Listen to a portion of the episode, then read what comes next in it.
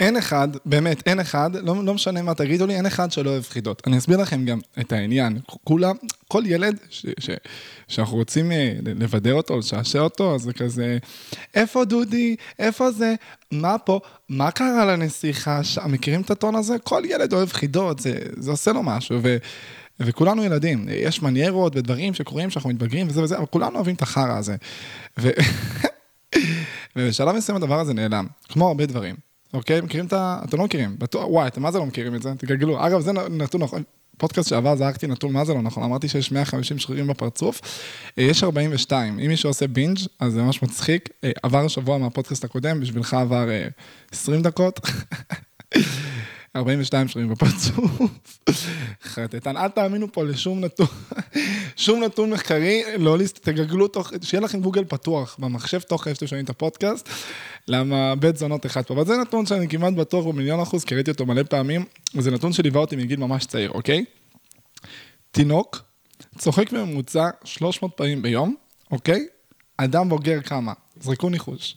קחו לכם רגע, סתם, לא, עוד שנייה אני מגלה. חמש פעמים. נשבע לכם, אמיתי. עכשיו, 300 פעם מול חמש פעמים, זה היה, אני זוכר שראיתי את הנתון הזה, זה כל כך פילפ אותי, זה היה פער כל כך קיצוני, שאני כזה, לא, לא, מגזימים. ואז אני זוכר שהעמקתי, בגלל זה אני כזה בטוח ש... בנתון הזה. זה מטורף, זה פסיכי, ומשהו ב... משהו, כאילו, תסתכלו על ילדים, סבבה, אה, כמה הם שמחים, כמה הם אנרגטיים, קופצנים, כמה טוב להם, רגועים, ואז כמעט תמיד אנחנו מספרים לעצמנו איזשהו סיפור כשאנחנו רואים אותם, למה הם שמחים ואנחנו לא, אתם מכירים את זה? שכזה, איי, אני זוכר את התקופה שלא היה לי דאגות על הראש. זאת אומרת, לילד אין דאגות, לכן הוא שמח, לי יש דאגות, אז אני פחות שמח ממנו, הגיוני. מה? תראו אותו, הוא עדיין לא גילה כמה העולם אכזר. מה? מה? עצם המודעות לזה שהעולם אכזר מדכאת, אבל העולם אכזר גם לאותו ילד קטן, עדיין האכזריות קיימת בעולם. זה, זה שהוא לא מודע לזה, למה זה יעשה אותך עצוב? אתם מבינים, כל פעם אני עוד תירוץ ועוד סיבה ועוד חרטבונה, ולכולם יש איזשהו סיפור כזה, ואני זוכר שכשהייתי קטן, אני ממש, ואני משתדל להיות על זה, כאילו, הזדקנתי, אני כבר בן 24, אני בדור, אה, בדור של היום, בתור מישהו מעלה סרטונים לטיקטוק, אני עם חצי רגל בקבר, בתור מישהו כאילו ש... שמאוד היה צוחק ונהנה ועושה כיף בילדות, אה, גם אם זה היה לבד בלי חברים. מה שאגב, שמרתי על הקו המנחה הזה המון שנים, של להיות בלי חבר... תקשיבו, תהיו איתי מורכזים. אתם לא... בורחים לי לנושאים. כל פעם אני מדבר איתכם ואתם, המוח, אה, הראש שעת למחשב, תהיו מורכזים. כשהייתי קטן וראיתי את הנתון הזה, זה פילפ אותי, כי אמרתי לעצמי, מה? what the fucking fuck? יש את הנתון הזה קיים, אנשים רואים אותו ואנחנו לא עושים עם זה כלום. זה הרגיש לי כאילו סטייל, אה, לא יודע, שיגיעו לאיזושהי תובנה, אה, תובנה שלא יודע, לאכול, אה, אה, לאכול אה, שלוש פעמים, נניח, כולם אוכלים חמש פעמים ביום, ונניח, כן, זה, זה ככה הרגשתי, לאכול חמש פעמים ביום זה לא בריא. אוקיי? אממה, כולם אוכלים חמש פעמים ביום, ולא כיף להם, לא בא להם, הם סובלים כי הם חושבים שזה בריא. ואז אומרים להם, תקשיבו, זה לא בריא, צריך לאכול שלוש פעמים ביום, כולם מודעים לנתון הזה, ועדיין ממשיכים לאכול חמש פעמים ביום. ככה אני הרגשתי. זאת אומרת, זה אפילו משהו ש... כאילו, זה הרגיש לי כזה סוג הנתונים של... בסדר, אז מה שהגיל עובר, איך זה שכולנו כקולקטיב לא אמרנו לעצמנו, רגע, רגע, משהו פה fucked up. למה שככל שהשנים יחלפו נשמח פחות? הרי מה זה צחוק? צחוק זה, זה שמחה, זה גילוי שמחה כלשהו, אושר באיזשהו אופן. שמחה, אושר, ג'וי. באנגלית, לא לעשות, אנגלית, אה, עבדו טוב עם השפה שלהם. לא... צריך לקחת את אליעזר בן יהודה לשיחה, איך אני מתגעגע אליו. אבדה גדולה. תקשיבו, כשאני ראיתי את הנתון הזה, זה היה כזה, אני לא אגיע למצב הזה שכשאני גדל, אני אצחק פחות. ונכשלתי. אני צוחק פחות מאשר שהייתי בתור ילד. אני בטוח שאני צוחק הרבה יותר מהאדם הממוצע, אבל זה, זה, זה בואנה, זה fucking קשוח. כאילו, אתה חי בעולם שבו... הרי מה הקטע של ילדים? מעבר לכל הקטע הזה של... אה, כאילו, הם ילדים, אין להם דאגות, אין להם חרדות, אין להם שום דבר שהם צריכים אה, לחשוש מפניו. יש סיבה אמיתית לזה שהם צוחקים. שכאילו, יש מיליון סיבות, אבל אני, אני כאילו, בתור אה, גורם הכי לא סמכותי והכי חסר, אה, הכי חסר אה, אקדמיה או משהו בסגנון שתראו שמדבר אה, על נושאים כאלו, יש לי, יש לי, כשאני רואה את זה מהצד, יש לי איזושהי הבנה. יש לי תחושה, כאילו, מאוד מאוד חזקה לגבי משהו, היגיון, זאת אומרת, אני לא הולך רק עם תחושות, אני מבסס אותם לאיזה משהו הגיוני. אתם לא יודעים, אבל מקודם הכנתי בטטות.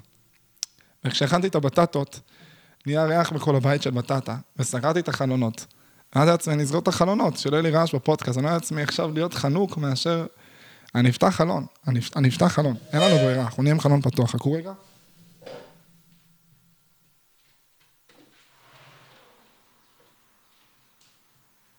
למה הוא לא חותך הבן זונה? למה הוא לא חותך את הסרטון? לוקח לו ארבע שניות לחתוך, והוא לוקח למאות אנשים עשר שניות מהחיים שלהם. למה? למה אתה מתנהג ככה? או, חמצן נכנס, וואי, עכשיו אני שומע את עצמי, מעניין, פעם ראשונה שאני עושה פודקאסט עם חלון פתוח, מעניין אם אני צריך לשמור על אותו ריכוז בדיוק, או שזה יפלפ אותי ויוציא אותי מאיזון. קיצור, אז, אז אני ראיתי שנכשלתי בזה, והבנתי שזה בגלל, בין היתר, שוואו, אני הולך להגיד לכם נתון שכאילו, ממש הגניב אותי. מכירים את הקטע הזה שרואים מישהו, אומרים כזה, בואנה, ראית איך אה, דניאל התבגר? ממש אה, התבגר כזה, נהיה בוגר. מכירים את זה? עכשיו, תתארו סיטואציה של מישהו שהיה ילד, אוקיי? אותו ילד שצוחק כל הזמן ועבר תהליך של התבגרות ונהיה בוגר, אוקיי? נסו לדמיין איזה בדרך כלל, מה הדברים שרואים אותם עושים, או מה הדברים שרואים שקורים להם בחיים, שאומרים כזה, אותו אחד כאילו התבגר. מה בדרך כלל קורה? נסו לדמיין, ממש image של איזה ילד בן שמונה, שאחרי זה הפך לילד בן 14, לא יודע, איזה דוד שלא ראה אותו הרבה שנים, וואלה, ממש התבגר, לא, לא פיזית, משהו במנטליות. אתם תבינו שזה כל מיני דברים שקשורים לשטותניקיות, ודברים שקשורים לנימוסים, ודברים שקשורים לקודים חברתיים, ואז לאט לאט אם אתם תסתכלו על כל מה שכאילו כשמסתכלים על בן אדם שהוא התבגר, הוא נהיה בוגר יותר, מכירים את המשפט, הצבא שינה אותי, עשה אותי בוגר, התבגרתי. אתם תראו שכל הדברים פחות או יותר קשורים למסגרות. לא מסגרת, אה, יעני, צבא או אוניברסיטה, מסגרות, יעני, אה, גבולות חברתיים, הגדרות, נימוסין, קודים חברתיים, דברים בסגנון. ובעצם התבגרות, פשוט עשו לזה branding, כאילו זה פשוט תהליך שבן אדם עובר והוא נהיה חכם ושקול והגיוני ותותח יותר, אבל התבגרות, אם מסתכלים על זה, כאילו שנייה, שנייה רגע, מנתחים את זה, מסתכלים ב zoom out, ממש נסו להסתכל על זה מבחוץ, על מי שעובר תהליך התבגרות, זה בערך תהליך שלקחו בן אדם וגרמו לו להיות, שימו לב, שימו לב, יותר בתוך החברה. יותר בתוך החברה. בן אדם שהוא הגיע למצב שהוא פשוט חלק מהחברה. עד כה התנהגת בצורה קצת מטומטמת, ביחס לאיך שאנחנו מצפים מכולם להתנהג בחברה, עכשיו אתה מתנהג יותר בקודים החברתיים, או, בול. זה בדיוק מה שאנחנו רוצים לך, זה בדיוק מי שאתה צריך להיות, אנחנו גאים בך, אנחנו שמחים, אנחנו רגועים. והדבר הזה, כשהבנתי אותו, גם אותו, לא, זה, זה לא כזה רחוק, נניח את הקטע הזה של הצחוק, נתקלתי בו באיזה גיל 10, והקטע של התבגרות שראיתי את זה מהצד, ראיתי את זה באיזה גיל 13-14, שני הדברים האלה פילפו אותי. עכשיו קראתי לפרק חידות, ואני מזיין אתכם בכל... איך כבר צללתי לארבעה נושאים אחרים, אבל למה קראתי לפרק חידות? כי מבחינתי חידות זה משהו שהוא מסמל עבורי משהו מאוד... uh, תמים, ילדותי, שילדים אוהבים, שאתה תמיד, שאתה תמיד רואה מבוגרים נראים ממש ילדים, ברגע ששמים להם חידה מסוימת. כי זה לא ספורט, ש... שזה גם ילדותי, כי זה תחרותי, אבל זה קצת אה, לוקח איזשהו רובד רציני, ואיך שאנחנו מסתכלים ברצינות אחרי 22, 20 אנשים שרודפים אחרי כדור, ועוד שני אנשים שעומדים בשער ומנסים ממש להגן בכל הכוח, נראה לנו סופר רציני, שקול וחשוב, אבל משהו בחידה מוציא אה, משהו פתטי מאיתנו, נראה תמיד כזה... כל עוד זה לא חידה שמבוססת, אה, חידה מתמטית, אולימפיאדת המתמטיקה או משהו כזה, שזה חידה כזה, אה, סטייל כאילו, מישהו נכנס, מה שעשיתי, העליתי איזה חידה לסטורי, לטיקטוק גם. מישהו נכנס למאסר עולם, אה, בגלל, מישהו גנב פיצה, ואז הוא נכנס למאסר עולם. בארה"ב, אמיתי לגמרי, לפני 30 שנה. מה הסיבה? והדבר הזה, אם תדמיינו בן אדם מבוגר, חברת אנשים מבוגרים שמעלים להם את החידה הזאת, הם פתאום כמו ילדים, מה רגע, והוא עשה את זה, והוא עשה את זה, ופתאום קופצים, וכל אחד זורק את הנתון, ופתאום אחרי זה רואים איזשהו יצר תחרותי שלהם, פתאום יוצאים מהגבולות החברתיים שלהם, יש משהו בחידה, יש הרבה דברים בסגנון, אבל משהו בחידה, דווקא בגלל שהוא, אני יכול לקחת דוגמה ולהגיד אה, משהו שהוא כאילו מאוד מאוד מצטער כגם ילדותי ומפגר. בכוונה אני לוקח משהו כמו חידות. שזה משהו שהוא כאילו לכאורה חכם, מה, בסופו של דבר משכילים, לומדים, משהו מעניין, מפעילים את המוח. לא, הדבר הזה ספציפית הוא childish as fuck, כאילו באמת, תדמיינו את כל הילדים.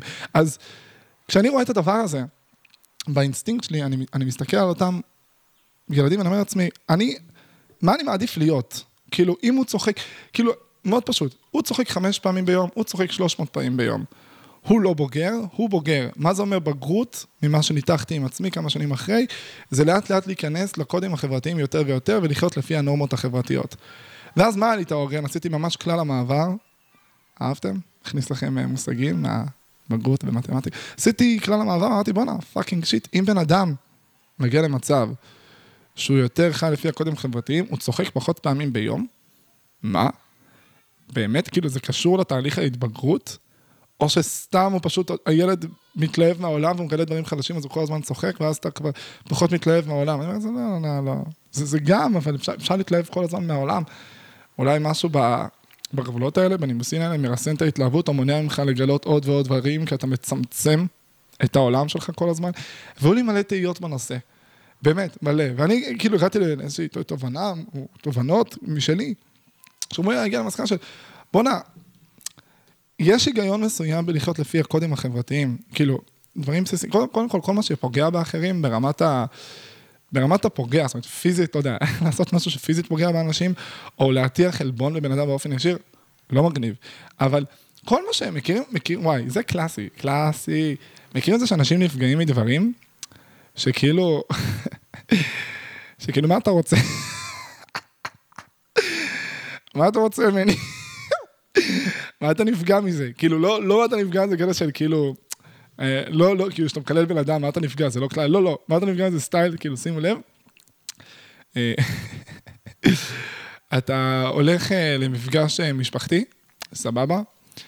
של כולם, וזה לא אירוע משפחתי של מישהו שהוא רוצה שהוא ייראה בצורה מסוימת, זה מפגש משפחתי של מישהו, ואתה מגיע עם פיג'מה, אוקיי? סבבה, אתה מגיע עם פיג'מה, נוח לך ללכת עם פיג'מה, זה הלבוש שלך, זה מי שאתה. אתה אוהב להיות עם פיג'מה, אתה איש הפיג'מה. אוקיי? זה ה branding שלך.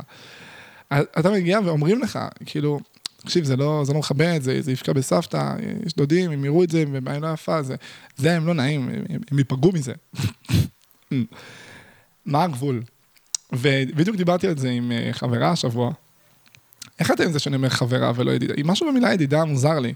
שפה עברית, אין, באנגלית לא מבדילים, זה, זה פשוט friend. למילה בן בת זוג יש boyfriend, אה, girlfriend, ופה בעברית יש בן בת זוג. בגלל שאנחנו בעברית התחלנו לקרוא חבר וחברה לבני זוג, אז זה מוזר שאומרים את זה. בן בת זוג זה boyfriend and girlfriend, וחבר חברה זה, זה friend. זהו, שרדתי את הסאגה. דיברתי עם חברה השבוע, ו... סתם הייתה אמורה לנסח הודעה לאיזה מישהי או משהו, ודיברה איתי על כל מיני דברים של קודים חברתיים, ואז היא אמרה, אבל אי אפשר להגיע למצב, נשמע גם את הפודקאסט, הפרק של סליחה, שאני מדבר שם כאילו על, שפשוט כאילו תהיות, לא משנה, לכו תשמעו את הפרק, אני לא, אני לא אזיין את השכל לאנשים שלא, אני לא הולך להתעלל באנשים ששומעים את הפרקים שלי, על חשבון אנשים שלא שומעים את הפרקים. מי שעשה בינג' על הכל, הוא יקבל מעמד עליון, אני לא הולך לחזור על דברים. אני משתדל. כמה אהבה אתם מקבלים ממני? זה חסר פרופורציה. היא ראתה את זה, ואז היא אמרה לי, תקשיב, כאילו, זה לא הגיוני, אי אפשר לפגוע בכל העולם, אתה לא יכול להתנהג איך שאתה רוצה. אנשים נפגעים מהדבר הזה. ואמרתי לה, תקשיב, יש גבול שהוא לכאורה דק, אבל הוא מאוד ברור, בין ריצוי לבין לא להעליב, לא לפגוע. זאת אומרת, לבין כאילו, יש, סבבה, אני לא אשתין על בן אדם, אוקיי? כל מה שהוא קשור להשתין על בן אדם, כל מה שאני פיזית בא ועושה משהו שמטרתו לפגוע בן אדם, או שהוא פוגע במהות, במהות שלו, הוא פוגע, בעייתי, אבל אם זה משהו שאתה פשוט, אתה, ולבן אדם יש זכות בחירה אם להיות בסיטואציה או לא. ואתה, ו... וואי, יואו, זה... יואו, מה, נפתח נושאים לא קשורים? כן, כן, מביא לכם דוגמה. וואי, אני חשבתי על זה, אתם יודעים, התחלתי לחשוב עם עצמי, כי כל פרק אני מקבל אה, שאלות של אנשים על הפרק, ואז אני מתלבט כאילו לפתוח את הפרקים הבאים של הפודקאסט עם תשובות לשאלות, וזה דברים כאילו מעניינים שפותחים את זה, אז בואו בוא נעשה, בוא נעשה משהו, בואו בוא ננסה את זה, אוקיי? אני אזרוק לכם איזה, איזה ככה נקודה מעניינת. אותה, אותה, אותה בחורה אמרה לי, תקשיב, אם עכשיו, נניח אה, אחותי, נפגעת ממשהו ש... משהו מסוים ש... לא, אני ואחותי לא חברות טובות. היא אומרת לי ככה, אני, אנחנו לא חברות טובות, אנחנו לא מסתדרות. אז היא אמרה, שמעתי את הפרק שלך והבנתי שכאילו מבין אנשים רעילים לנתק קשר, אבל אני לא יכולה לזה, זו אחותי, אני לא אתעלב ממנה. אמרתי לה, את לא יכולה לנתק ממנה קשר, את יכולה לבדוק אם אתם תתיישרו. היא אומרת, אין, אי אפשר להתיישר, וזה וזה, היא לא מוכנה להתיישר אליה. אז אמרתי, אוקיי. אז כנראה שאולי את לא צריכה אותה בחיים שלך, היא פוגעת בך ככה. ואז היא אמרה, מה, אבל זו אחותי, אמרתי, אבל בסדר. אבל האושר שלך, אבל השמחה שלך, אז אמרה, זה לא יפה, זה, זה, זה לא יפה להתנהג ככה. ופה המהות של הרבה מהדברים שאנשים לא מבינים. מה זה אומר, מה יפה ומה לא יפה? כאילו, את חייבת להיות בקשר עם בן אדם מסוים? כן, עם ההורים שלי, הם הולידו אותי והשקיעו בי. כן, אבל אם זה פוגע בך, אם זה באמת רעיל לך, אם זה מזיין לך את החיים, אתה חייב להיות בקשר עם כולם, זאת אומרת, אתה נולדת לעולם אנוס, זאת אומרת, נולדת עם חובות מסוימים מסוים שאתה צריך לתת חשבון למישהו, עזבו, אם, אם טוב לך עם בן אדם, בן אדם מביא לך טוב, ברור שכן, אבל אם יש סיטואציה שהבן אדם, בואנה בסיטואציה, זה פוגע בך, הוא, הוא, הוא יכול לא לנסות לפגוע בך, יכול לנסות להיות עם הכוונות הכי טובות, הכי טובות שיש, אבל בסופו של דבר אותו בן אדם פוגע בך, בין אם הוא רוצה ובין אם הוא לא, הדבר הזה fucking פוגע בך, מעליב אותך, עושה לך תחושות לא נעימות, לא משנה כמה הכוונות שלו טובות. אתה חייב לשמור קשר עם אדם כזה בחייך, גם אם זה אימא, גם אם זה אבא, גם אם זה אח. התשובה היא לא. עכשיו, מה שאותה בחורה אמרה לי, וזו נקודה ממש מעניינת, שאני בטוח שהרבה מרגישים אותה. בסדר, אבל אתה יודע איך היא תיעלב? מזה שאני אגיד לה שאני לא רוצה להיות איתה בקשר? ואז אמרתי, ממה היא תיעלב? מזה ש... שאנחנו אחיות ואנחנו אמורות להיות בקשר. אוקיי, זו בעיה שלה שהיא מאמינה בזה שאחיות צריכות להיות בקשר. זו התפיסה שלה, זה הערכים שלה. אם בערכים שלה, אה, האחות הקטנה צריכה לשרת את האחות הגדולה, זה יכול להיות את הערכים שלה גם. זה שזה לא עושה את הערכים שלה, יש לך הרבה מזל, אחרת זה היה מוזר. ואז אומרת, לא, בסדר, אבל זה הקודים החברתיים. אני אומר, כל מה שהקודים החברתיים אומרים, נלך על פיהם. כי אם היית בקודים החברתיים שנמצאים בכל מיני מדינות לפני 200, 400, 500 שנה, כאילו המעמד שלך היה לא משהו בתור אישה. אה, וכאלה, את רוצה שנזרום כל, כל, כל, כל, כל, כל, כל fucking קוד חברתי, תודה, או שנשים על הכל סימן שאלה ונשים את הפקטור של האושר שלנו עליון. ואם כבר אנחנו שמים את הפקטור של האושר שלנו עליון, אז כדאי שנצחק 300 פעמים ביום. שלא נגיע למצב שאנחנו פשוט לאט לאט רמת צחוק שלנו והאושר שלנו מידרדרת.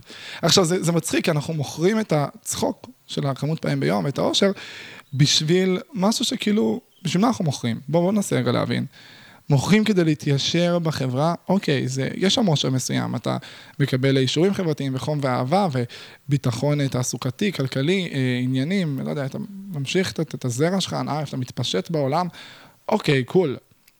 האם יש, כאילו, האם זה סותר? זאת אומרת, אתה, אני מרגיש שזה כמו עסקה עם השטן, אני אביא לכם דוגמה, אוקיי? איך אני, איך אני מרגיש העסקה הזאת? העסקה הזאת קצת מרגישה לי כמו ללכת לכלא, אוקיי? אתה הולך לכלא, אתה נניח נולדת להורים, אה, אין הורים. הלכו, סבבה? לא מתו, כי סתם, זה זרקו אותך, לא יודע, עברו לחוץ לארץ, אמרו לך, אה, אה, בהצלחה, סבבה? מקווה שלא קרה לכם. אם כן, דברו איתי, נפנה אתכם לגורמים הרלוונטיים. בטוח יש מישהו שישמח לעזור. ואתה ככה לבד בעולם, את לבד בעולם, לא דיברתי איתך עדיין, מה שלומך, איך את מרגישה היום? לבד בעולם, אתם לא יודעים מה לעשות. ואז פתאום יש לכם או להיות ברחוב וזה וזה, וכל האופציה שנראית שמשהו הולך לקרות, סמים, ואז, לא יודע, זנות ונמות, אוקיי? תוך עשר שנים על הארץ. ויש את האופציה של, אה, לא יודע, לרצוח בן אדם, או לרצוח כמה אנשים, ולוודא את זה שאתם נכנסים לכלא לאיזה 25, 50, 100 שנה, תלוי כמה תהרגו, ולקבל אוכל, שתייה, מקום לישון, שירותים, לקבל קנטינה, קצת כסף שנכנס. זאת אומרת, אתה מקבל תנאים מסוימים. זה תנאים, אה, החופש שלך ניקח, נכון, אבל אתה מקבל אה, דברים מסוימים שאתה צריך, יש לך צורך בהם כבן אדם. אז זה מה שאני קצת מרגיש שאנשים עושים כשהם מתבגרים, כשהם מתיישרים לקודים החברתיים, הם כאילו מוכרים את החופש שלהם, שהוא פקטור רציני באושר, הם מוכרים אותו, וואי, איזה אנלוגיה מדהימה, מחיאות כפיים, תודה. הם מוכרים את האושר שלהם, אוקיי? את החופש שלהם, סליחה, שזה כאילו מבחינתי אושר, אבל הם מוכרים את החופש שלהם, כדי להגיע למצב שיש להם ודאות לגבי דברים אחרים. בדיוק כמו אותו בן אדם שנכנס לכלא מסוים. עכשיו, פה הכלא הוא הרבה הרבה הרבה יותר רך ועדין, וכולם בכלא, כולם בכלא הזה. אז כשאתה רואה כל כך הרבה אנשים בכלא, אתה אפילו לא חושב שזה כלא. איך זה כלא אם כולם נמצאים בו? כלא זה, באורגן שלנו זה משהו שהוא רק אנשים ספציפיים. זה לא הגיוני שכל כך הרבה אנשים טועים. לא הגיוני שכל כך הרבה אנשים אה, דפוקים ופוגעים בעצמם, זה, זה, זה לא הגיוני, בטח לא ההורים שלי. כולם טועים חוץ מההורים שלי, אין מצב, כאילו. מדמיין איזה מישהו שנולד לאיזה כת, אה, שהוא ועוד איזה 300 איש חברים בה. בסדר שכולם טועים, אבל ההורים שלי לא. כאילו, מה... בטוח ש... בטוח שהגיוני שאבא שלי מחזיק את העולם כרגע, ו... איזה הזוי זה לחיות בכת, ג'יזוס קרייס. כתות זה אחד הדברים הכי מעניינים שיש, באמת. זה כאילו, קורה שם משהו, זה כאילו, הכל על סטרואידים. אז כאילו כל מה שמעניין, או קיצוני, או אפל, או קיים בחיים, פשוט על fucking סטרואידים. זה כמו עוד לראות דיקטטורה, אבל ב-300 איש, אתה רואה את... כל מה שאתה, כאילו, מה שאתה רואה על אה, כל אלף איש שם, קורה על כל בן אדם אחד, ברמת החוויה, התחושה, הדברים, הכל הרבה יותר עוצמתי. וואי. מתישהו, מתישהו, לא, אבל כבר הגעתי למצב של חשיפה. הייתה לי תוכנית, אוקיי? כשהייתי בן 19, ממש ממש ממש רציתי, וואי, זה מצחיק, אני אתוודה בזה בפודקאסט. ממש רציתי להשתלב בתוך כת, אה, כדי ממש להבין מה קורה שם, איך קורה, למה קורה, מתי קורה, מה עובר על ראש הכת, איך הוא מרגיש, לראות את הכל, להסתכל על כל הדברים לעומק, אה, ואז גם להפיל את הכת. ממש רציתי לעשות את זה, ממש ממש רציתי לעשות. עדיין הרצון קיים, פשוט היום זה פחות פרקטי. אה, כאילו, אפשר לעשות את זה בחו"ל, אבל זה לא מעניין. אה, אבל כן, וואי, וואי, אני אקח מישהו ואני אשתיל אותו בפנים, למרות שלא, אני מפחד שלא יודע, ראש הכת יאנוס אותו או משהו. לא, לא רעיון טוב. וואי, איזה פאקינג נושא מדהים זה, באמת. אז אני מסתכל על אותם אנשים, ואני אומר לעצמי, הם כאילו כלואים, תכלס, הם כולאים את עצמם. מעניין, אני, אני, אני, אני פתאום, אתה מסתכל, אתה מבין ש... הם בוחרים אקטיבית להיכנס לכלא הזה. זאת אומרת, החיים עצמם מושכים אותם לכלא הזה, הם אפילו לא צריכים להתאמץ, זה לא, אתה לא צריך אקטיבית לעשות פעולה לרצוח בן אדם, לעשות פעולה אפילו שהיא כאילו כנגד מה שאתה מרגיש, או whatever שמפחידה אותך, או שאתה לא רוצה לעשות אותה. לא, בן אדם אה, נולד, יש לו חוק חינוך חובה, הוא נכנס למסגרות ומתגלגל. וואי, פרק הזה קצת מזכיר פרק שהייתי, שאני אעשה בהמשך הבית ספר או תיכון. מעניין, אז אני, אני אמשיך הלאה לנושאים אחרים. כל פעם שאני אעשה פרק, יש פרק שהוא כמעט מקביל או חופף אליו. כאילו נניח איפור מאוד מאוד יקביל לפרק של אה, מודל היופי, אבל אני אדבר שם על נושאים שונים לגמרי. הפרק הזה יכול מאוד להזכיר בית ספר. אה, למרות שאתם לא יודעים אפילו מה, מה, מה הסיפור מאחורי הפרק הזה. אני כאילו, בא, בא לדבר איתכם, מה, אני אspoiler לכם? אוף, אין לי כוח אליכם. למה אתם מוצאים מין דברים ככה? אני לא אוהב אתכם יותר. רציתי לדבר על, אה, ממש ביקשו ממני מלא אנשים לדבר על overthinking, ממש, כאילו, please תדבר בפודקאסט על overthinking, תעשה פודקאסט על overthinking. אה, וחשיבת יתר, זה, השורש שלה זה פרפקציוניזם באיזשהו מקום, אוקיי? ואז אמרתי לעצמי, מה זה פרפקציוניזם? ואז העליתי גם סטורי, לשאול אנשים מה הם חושבים וזה, מה אני אעשה. והיו תשובות חמודות, וגם היה איזה רעיון נחמד שאיזה מישהי העלתה, ואז אמרתי לעצמי, חשבתי, חשבתי, ואני לא הפסקתי לחשוב, אמרתי, אני רוצה לעשות שם של פרק, שהוא מעצבן, כמו כוסברה, שכאילו אף אחד לא יצפה שעל זה אני מדבר, אה, ואיכשהו להגיע לשם. אמרתי, חשבתי וחשבתי ולא היה לי כלום, ואז נשבע לכם, 30 שניות לפני שהתחלתי את ההקלטה, אמרתי, וואי, יחידות, נראה לי מעניין. אז כאילו זה, זה הכי פרי סטייל שהיה לי עלי אדמות, הפודקאסט הזה. אה, בעיה שלכם, אני לא, לא מאזין לפודקאסטים שלי, סתם, אני כן, כדי להוציא קטעים, איזה באסה. חשוב שאני גם מדבר את כל זה וגם אחרי זה שומע, אתם יודעים שאני שומע את הפודקאסטים שלי על כפול שתיים וחצי? איזה פראיירים, כל, כל מי שפה שומע על כפול אחד, למרות שאני דיברתי את זה, וזה גם אני, אז כאילו, אני לא צריך באמת להתרכז, אני גם כולו מסכם אותו, זה לא צריך לחלחל אליי, אני כבר אה, חולחל, כל מה שדובר פה. אז למה מכרתי דווקא חידות? אני אגיד לכם למה. יש משהו בחידה, אוקיי, זה מעניין, שחדים לך חידה, לעומת uh, סתם שאלה רגילה וקונבנציונלית, יש משהו בסוג שאלה, שאתה מרגיש שכאילו, אוקיי, אני צריך לחשוב פה קצת מעבר. מכירים שנניח סתם מישהו שואל אתכם, כמה זה 6 כפול 5? אז יש פה מתמטיקה, יש פה גם פשוט 6 ועוד 6 ועוד 6 ועוד 6. לא, שואלים אתכם שאלה פשוטה, אבל אם יש מישהו שאומר לכם עכשיו, הכן לכם אה, חידה, אתם מבינים שיש פה איזשהו רובד, איזשהו עומק, יש פה איזשהו תחכום. מה זה אדום מבחוץ וירוק מבפנים? Mm, אבטיח הפוך? מה, מה קורה פה? מה אדום מבחוץ? ירוק מבפנים? לא מבינים מה, מה הסיפור, על מה זה יושב. ואז כשהבן אדם לאט לאט אה, נכנס וצולל לתוך החידה, הוא מפעיל יותר ויותר רבדים בראש שלו, הוא מתחיל לחשוב מחוץ לקופסה ומתחיל להתגלגל ולזוז. והרבה פעמים זה עוזר, אבל לפעמים יש חידות שבאות אלינו, והן חידות הכי פשוטות בעולם, באמת. יכולות להיות, כאילו מישהו פונה אלינו ב, בלשון חידה, מדבר איתנו, כאילו הוא חד לנו חידה, ואנחנו בטוחים במאה אחוז כאילו, שהוא רציני, מדובר בחור רציני, הוא לא יזלזל בנו, ואז אתם חושבים וחושבים, חושבים לעומק, ישר צוללים וחושבים מה יכול להיות הפתרון לחידה המזדיינת שלו, מה הוא רוצה, ואז אתם באים עם איזושהי תשובה סופר דופר מתחכמת, ש...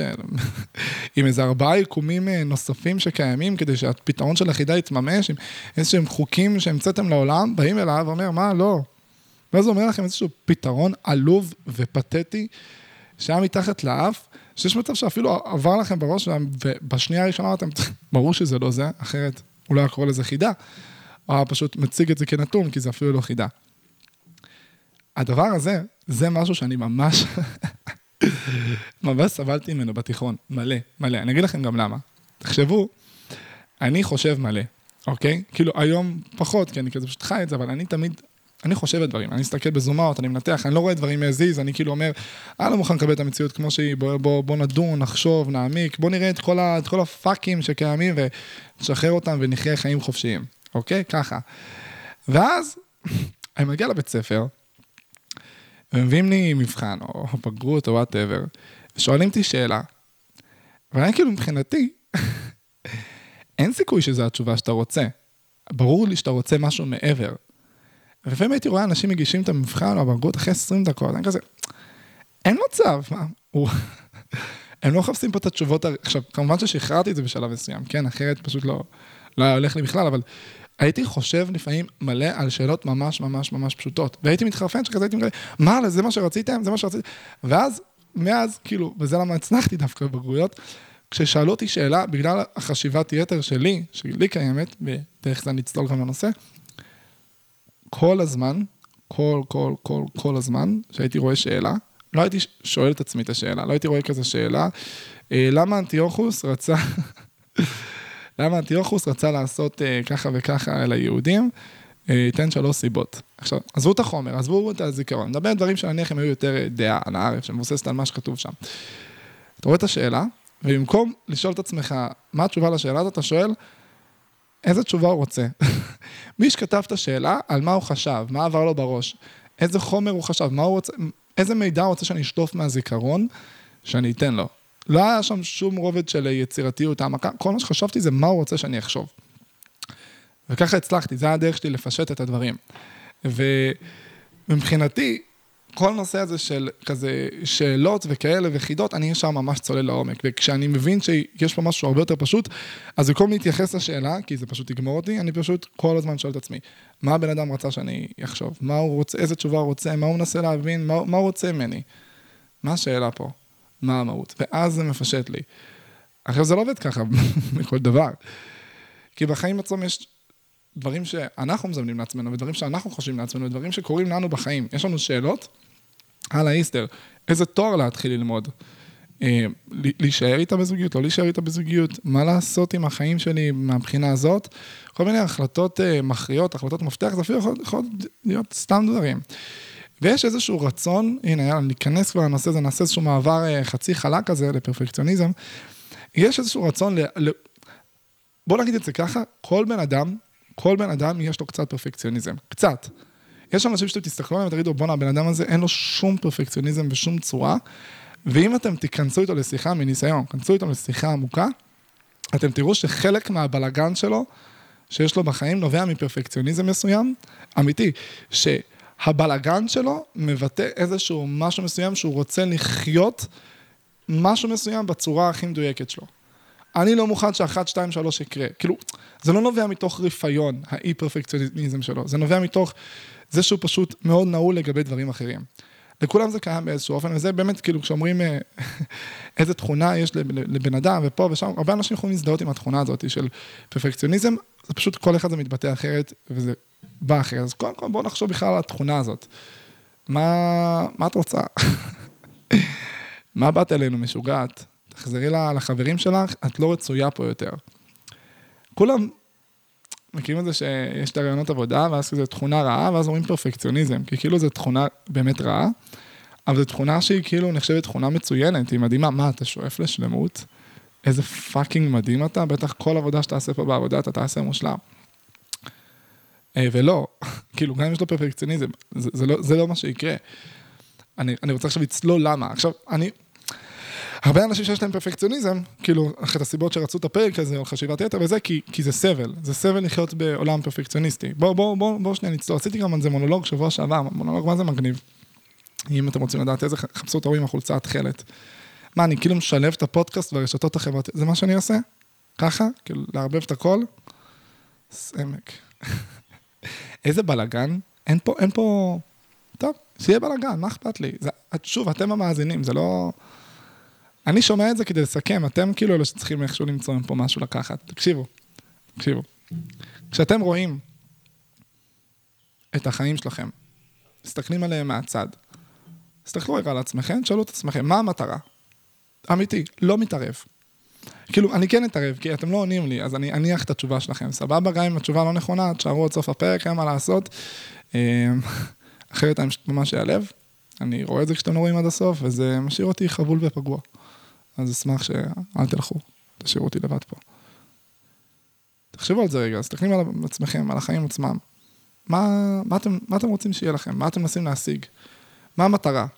עכשיו, יהיה את הבן אדם הדתי שיגיד לעשות כמה שיותר מצוות, להגיע לעולם הבא, עניינים בלאגנים. יהיה את הבן אדם אה, שיסתכל על השאלה הזאת בצורה ממש ספציפית ויגיד להקים משפחה ו- ולהביא משפחה וילדים, ויהיה את הבן אדם שיגיד, אני רוצה להצליח בקריירה שלי.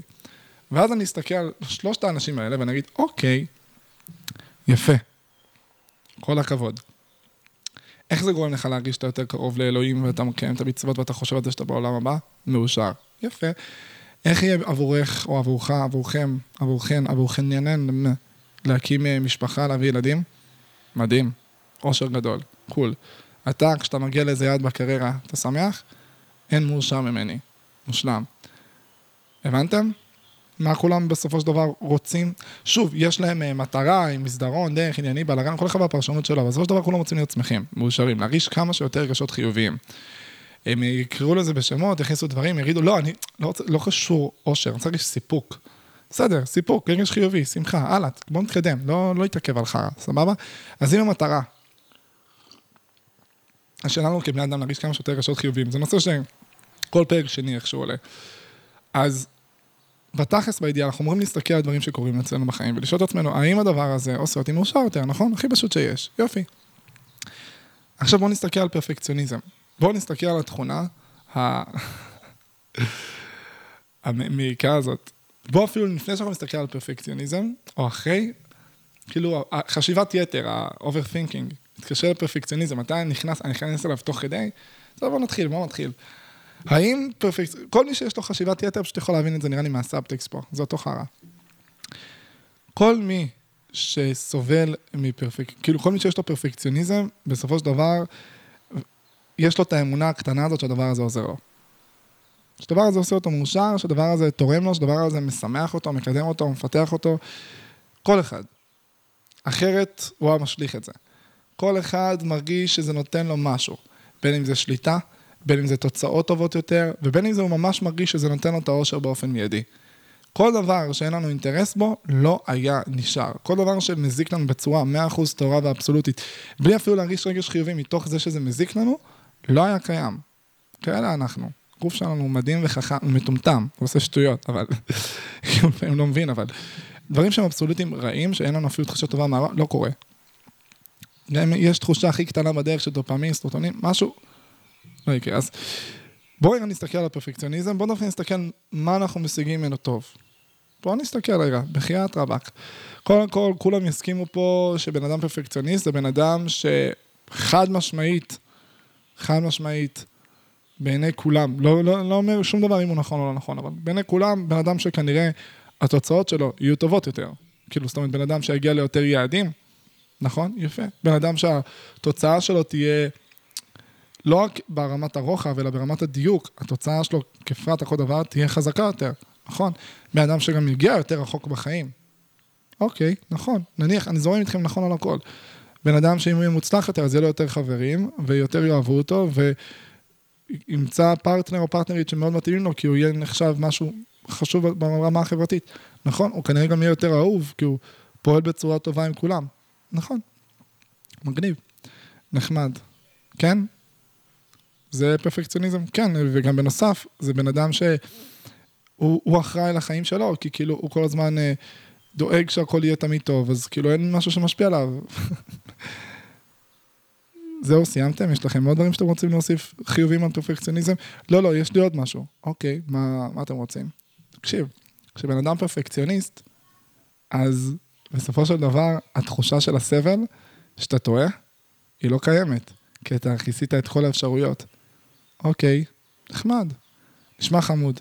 יש לך עוד משהו? רוצים עוד? זהו לבינתיים, אתה יכול לדבר עכשיו. יופי, תודה. עכשיו, אחרי כל הדברים המקסימים שאמרתם, והייתי קשוב, פתחתי את האוזניים. בואו ננסה לחשוב על מה בפועל קורה כשבן אדם פרפקציוניסט, אוקיי? אם בן אדם רוצה ש... מה זה פרפקציוניסט? יש שם מילה פרפקט מושלם, אוקיי? יש איזו מילה בעברית אגב, שלמ... שלמת... שלמתנות. מישהו שהמציא את המילה הזאת לפעמים זה 40-50 שנה, אה, ולא קיבלו אותה כל כך, לא התעקשו עליה, אוקיי? מישהו שהוא פרפקציוניסט. רוצה שהכל יהיה מושלם, נכון? הכל יהיה מדויק. עכשיו אני אשאל את השאלה המאוד פשוטה. למה חשוב שהכל יהיה מדויק? למה קריטי שהכל יהיה הכי טוב שיש? אה, מה זאת אומרת? יש דברים שצריכים להיות הכי מדויקים שיש. ניסיון בולט צריך אה, לרוץ הכי מהר, כל מאית השנייה קריטית. אוקיי, למה זה חשוב להיות... כאילו, אני, הולך, הלכתי עכשיו לנושא הארדקור רצח וכבד, אני לא באמת אצלול אליו, כי הפודקאסט הזה לא ייגמר, אבל למה חשוב לרוץ הכי מהר בעולם? למה חשוב לסחוט הכי מהר בעולם? למה חשוב להיות העובד הכי מצטיין, או להוציא את הציונים הכי טובים? מה זאת אומרת למה? כדי להיות הכי טובים שיש. מה, אנחנו חיים חיים בינוניים? מה, אתה מפתיע אותנו, רפאל? חיים של פשרה? חיים של בינוניות? זה מה שאתה מאחל לנו? לא, אני, אני מאחל לכם חיים של אושר.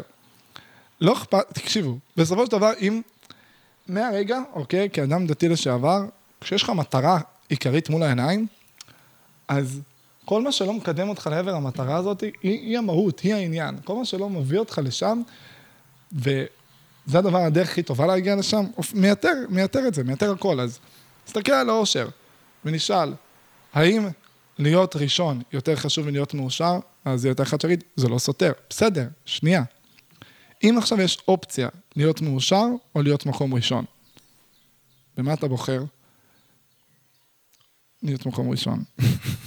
יהיו את האלה שילחשו, יגידו, יגידו, בסדר, אני אפגע קצת באושר שלי, כי זה מביא לי אושר יותר עמוק. ואז אני אומר, לא, לא, אתה לא מבין, לא הבנת את העניין. שוב, אני אלך איתך שני צעדים קדימה. נניח, ואתה יודע מה מדד האושר הסופי אחרי שאתה במקום ראשון, ויודע את מדד האושר, ויש לך אופציה להשיג נקודה אחת יותר של אושר, אם לא תהיה מקום ראשון. במה אתה בוחר? וכולם נמצאים בתוך איזשהו כת חברתית להיות מקום ראשון. למה? כי זה חשוב לי. למה? אני רוצה... הם לא מבינים, הם לא מכירים בכלל את האופציה של להיות מאושר באותה מידה, או אפילו יותר, בלי לזכות במקום הראשון, או בלי להיות הכי טובים, או בלי לשחרר מהשלמות הזאת. התחושה הזאת שהדרך היחידה להשיג את האושר, זה דרך להיות במקום השלם, המדויק, הספציפי מאוד הזה, זה מה שפאקינג שוטף להם את המוח. ההבנה הזאת שכאילו, זה, זה כמעט כמו כת, זה כזה, אין סיכוי שיש משהו שמשתווה לזה באושר, אז פשוט אין אפילו את הפתיחות. שימו לב לשיחה שעשיתי איתו, ראיתם מה הוא ענה לי.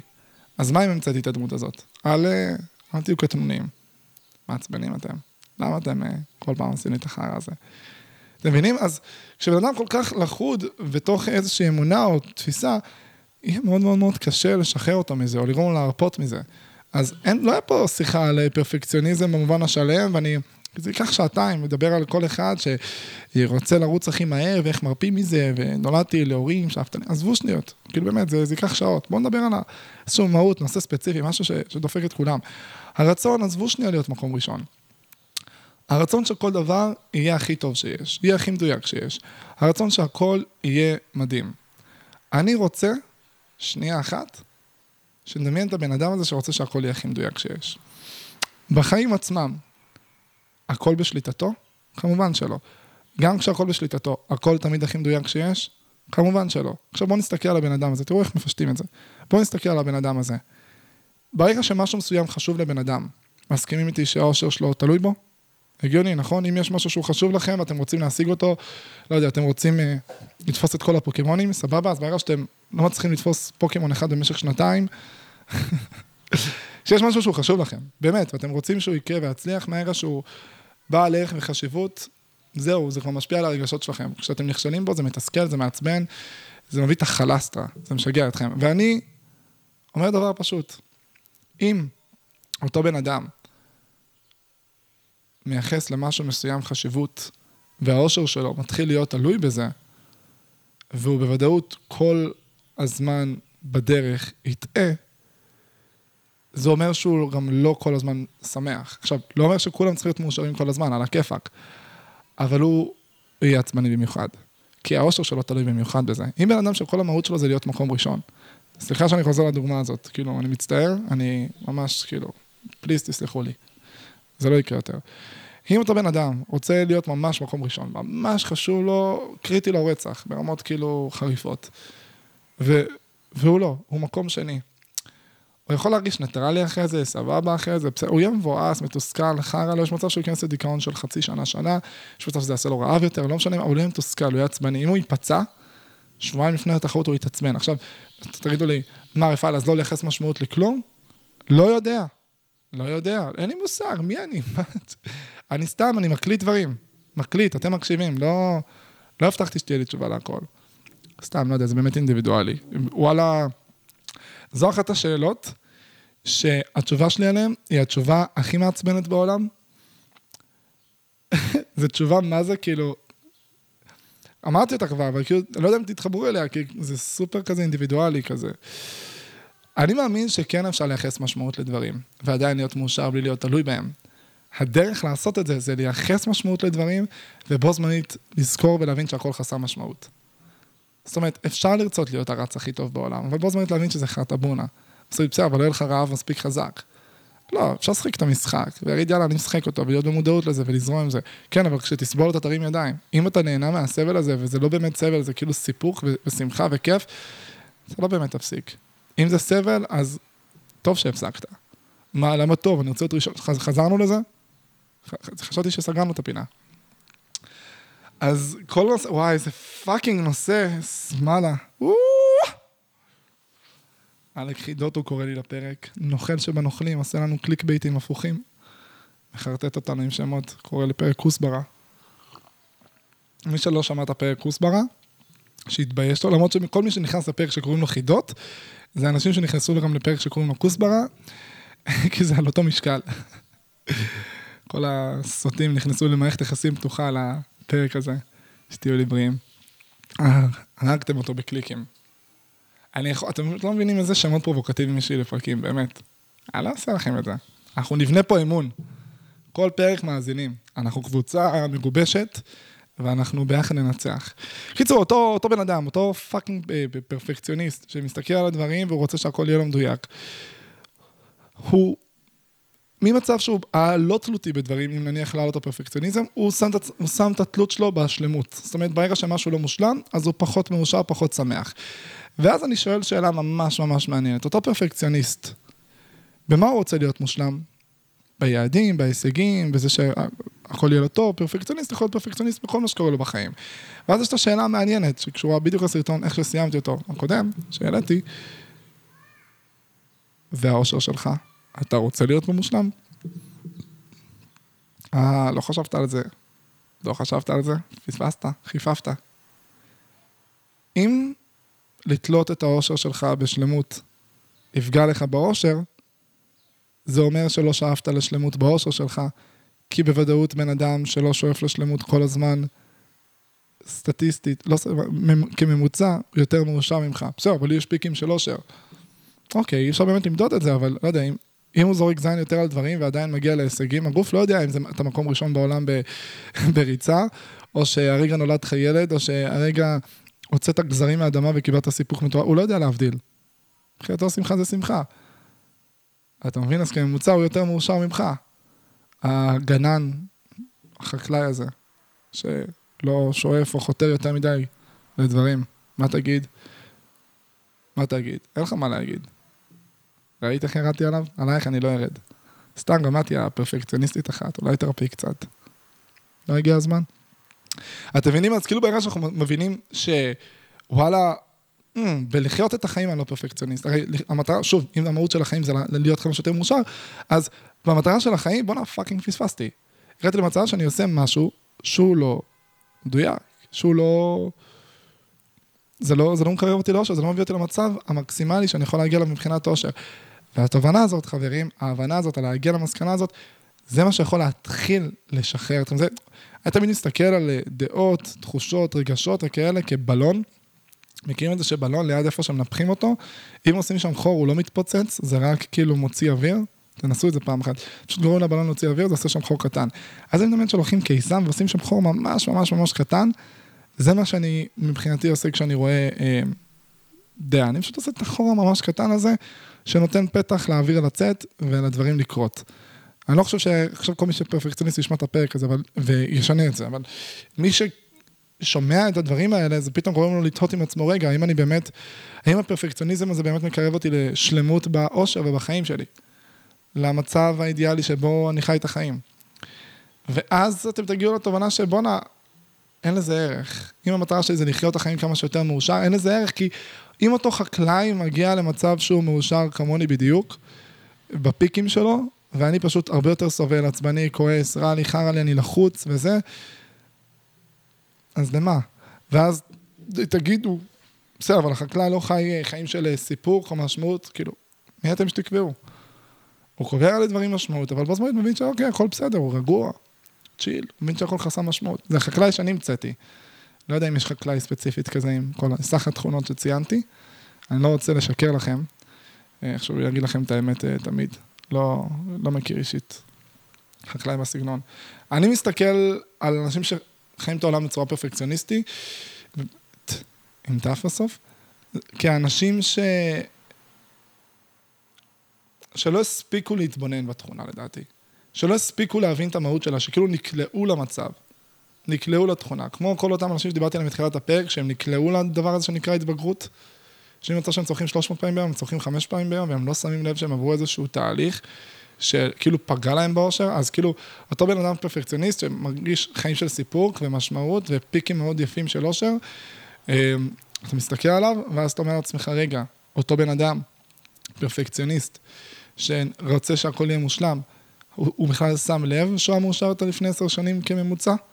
הוא מבין את זה שחוץ מהפיקים הוא הרבה יותר סובל מאשר מה שהיה לו קודם. לא מדבר על סבל של ריצות וכאלה, אלא סבל ברמה הרגשית, מנטלית, עצבים, כעס, תסכול, אה, תחושת אה, מוקטנות, באסה, לא יודע, מלא חרא שמגיע משם, אוקיי?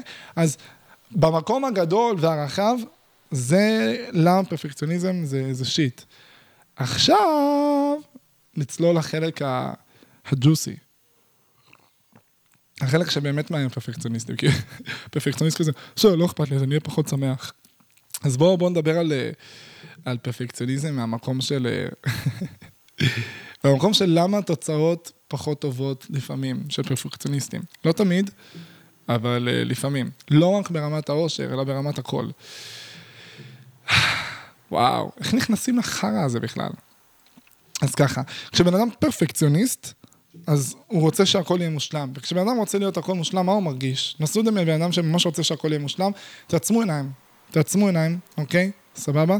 דמיינו שמאה אנשים נוגעים בכם. לא, מה אתם עושים? לא, לא. תעצמו עיניים, אתם לבד בחדר.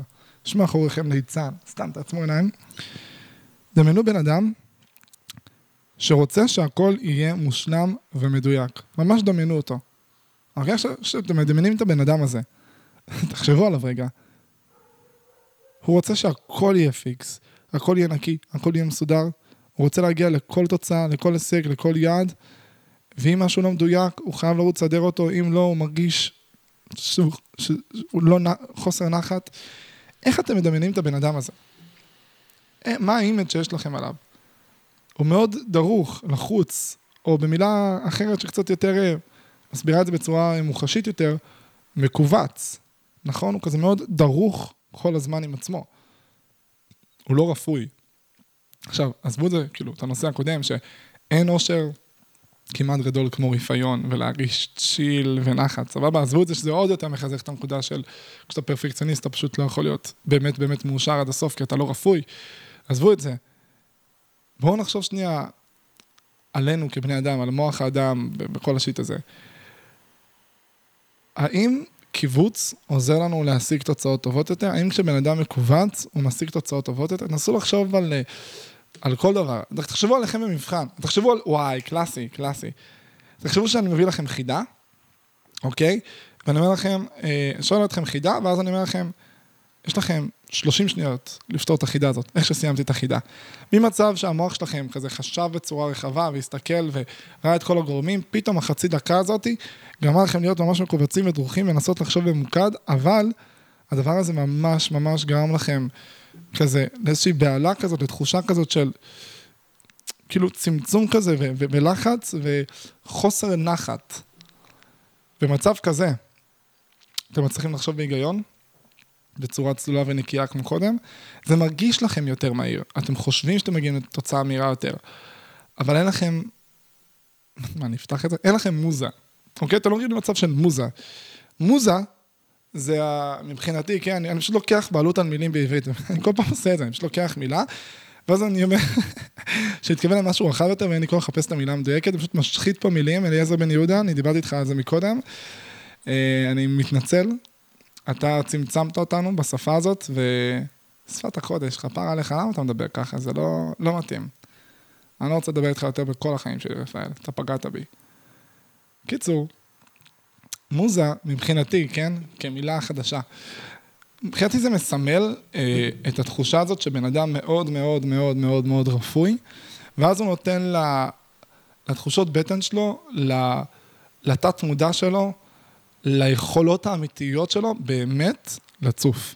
זאת אומרת שבן אדם, ככל שבן אדם רפוי יותר, אז המוזה שלו תהיה חזקה יותר. ככל שבן אדם יותר ברוגע ובתחושת צ'יל, אז זה יותר יבוא אליו. מכירים את זה שיש לכם משימה של משהו לכתוב? דמיינו, דמיינו בן אדם שמישהו עכשיו אומר לכם, תשב תכתוב שיר, הוא עומד לידכם ומסתכל עליכם. ואז הוא אומר, אה, ah, ויש לך שלוש דקות. 179, 178, 177, ככה. סביר להניח שהייתם מאוד מאוד מאוד מקובצים ולא היה לכם מצב של מוזה, לעומת מצב של רפאיון מוחלט. שאתם פשוט זורמים ומרפים, ואז דברים היו עולים לכם אסוציאטיבית, והמוח שלכם היה מתגלגל. המוח שלנו כל כך הרבה יותר חזק ועוצמתי, ויודע לחשוב על דברים ולראות דברים מטורפים לעומק, הרבה יותר משאנחנו חושבים. באמת, בצורה קיצונית, אני, אני יודע את זה, אני אומר את זה בביטחון מלא היום, כי אני חווה את זה, כי אני פיתחתי את זה בעצמי, כאילו, אנחנו יכולים לראות מלא מלא דברים, דיברתי על זה מלא בפרק של מילים, לכו תשמעו אותו, יא נבלות, אחד הפרקים הטובים, ופשוט, אתם רוצים פרובוקציות בכותרות, רוצים שאני אקרא לפרק, אה, כנסו סמרטוט, אני לא אעשה דבר כזה. איזה שם הייתי מביא ל... אה, הייתי מצחיק לקרוא לפרק, אליעזר בן יהודה, אל תרצח אותי. אם הייתי קורא ככה לפודקאסט, שער... וואי, איזה שערוריות אפשר לעשות פה עם הכותרות. אולי אני אתחיל לעשות שערוריות, הרבה זמן לא עשיתי. חבל. פרק של מילים דיברתי על הקטע הזה של כשבן אדם רפוי, אוקיי? כשבן אדם רפוי לגמרי ומשחרר ומרפא, אז הרבה יותר דברים באים אליו, כי יש משהו, וזה, אבל על זה דיברתי לעומק בפרק, יש לנו יכולת כבני אדם ממש לקרוא אנשים ולהבין אותם אינטואיטיבית. כאילו אינטואיציה וכל החרא הזה, זה, זה קיים, אבל זה לא קיים במובן ה... כאילו בעיניי, בסדר, דעה, הדעה שלי על הזין שלכם, אבל כאילו, לא, לא, עזבו אם זה קיים ברמה הרוחנית, גלים, עניינים. קיים ברמת השפת גוף, אתה רואה את הבן אדם, אתה כבר מבין, המוח שלנו מבין ניואנסים, כאילו באמת, אנחנו חכמים ברמות מפגרות, כאילו, אין לכם מושג כמה, תחשבו על זה ש... אוקיי, אני אתן לכם את הדוגמה המגעילה, שאני כל פעם אומר, כאילו, כשמישהו אה, אומר לכם, שואלים אותו, היי, מה קורה? ואז הוא אומר, הכל בסדר. איך אתם יודעים שהכל לא בסדר? בגלל הטון שלו ובגלל איך שהוא, לא יודע, הזיז את הראש או זז. השילוב של הדברים האלה גרם לכם להבין שהוא, שלא הכל בסדר, שאתם שומעים בקול שהוא כועס, שהוא מתוסכל, שמשהו עובר עליו. שזה שהוא אמר את המילים לא באמת אומר את הכוונה שלו. אז יש המון המון המון המון דברים שהם מעבר למילים ושפה, שקיימים אצלנו בגוף, שברגע שאנחנו משחררים, באמת, אוצרות.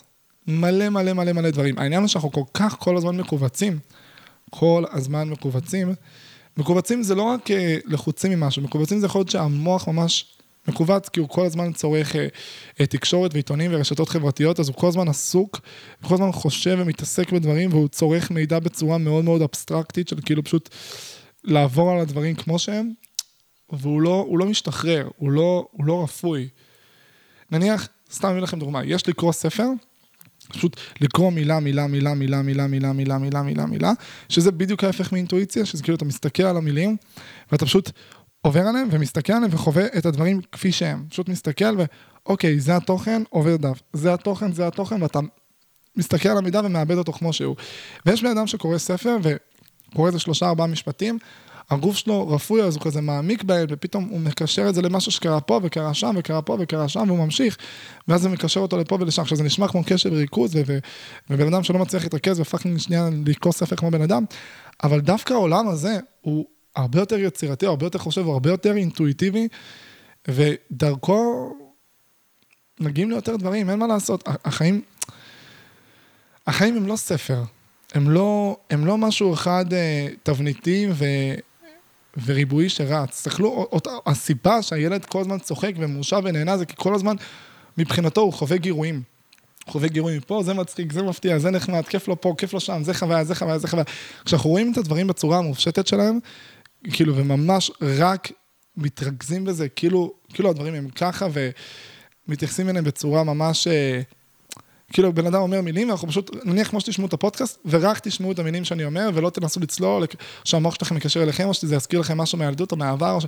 תרגישו דברים תוך כדי, אם תסתכלו על זה as is, זה לא יגרום לכם לחוות פה בדבר הזה חוויה, וזה ייתן לכם הרבה פחות אושר, לעומת אם תצטלו ותחשבו וזה ייגע בכם בדברים ותיזכרו ו...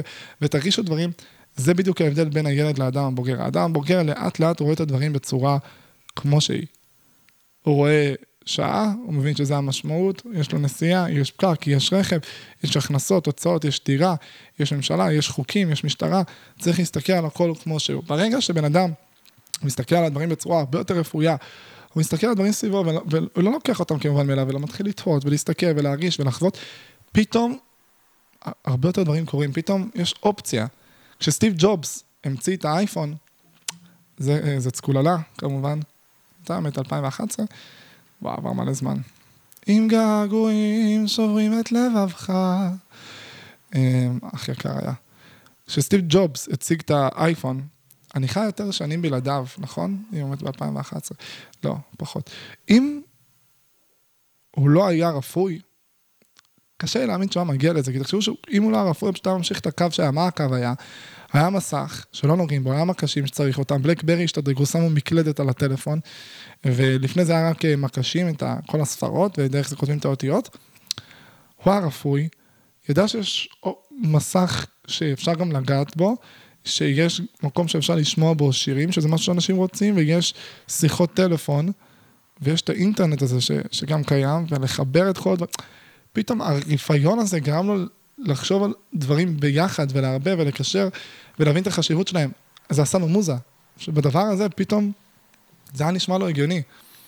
פתאום הוא חווה את זה. כל, כל תובנה בערך שבן אדם שעשה משהו משמעותי או מהותי אה, בעולם וקידם ופיתח, בא מתוך מקום שהוא לא המשיך את הקו הרציף בהכרח שהיה. הוא אמר, רגע, רגע, רגע, קורה פה משהו, אני לא רוצה לקבל אותו כמו שהוא. כמובן שבשעת עבודה, אז שעת עבודה, לא צריך להיות חולמני כל הזמן. אם אתה יושב ועובד, אז אתה יושב ועובד.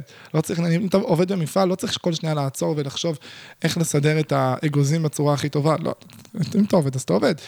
אבל אנחנו לא מאפשרים לעצמנו כמעט להיות רפואיים בכלל. זאת אומרת, אפילו לא שעה, שעתיים, שלוש, ארבע ביום. כמה זמן, שוב, אנשים ביום, שעתיים שמים את הטלפון בצד, יוצאים להליכה, חושבים על החיים שלהם. שעה ביום, שעה בשבוע.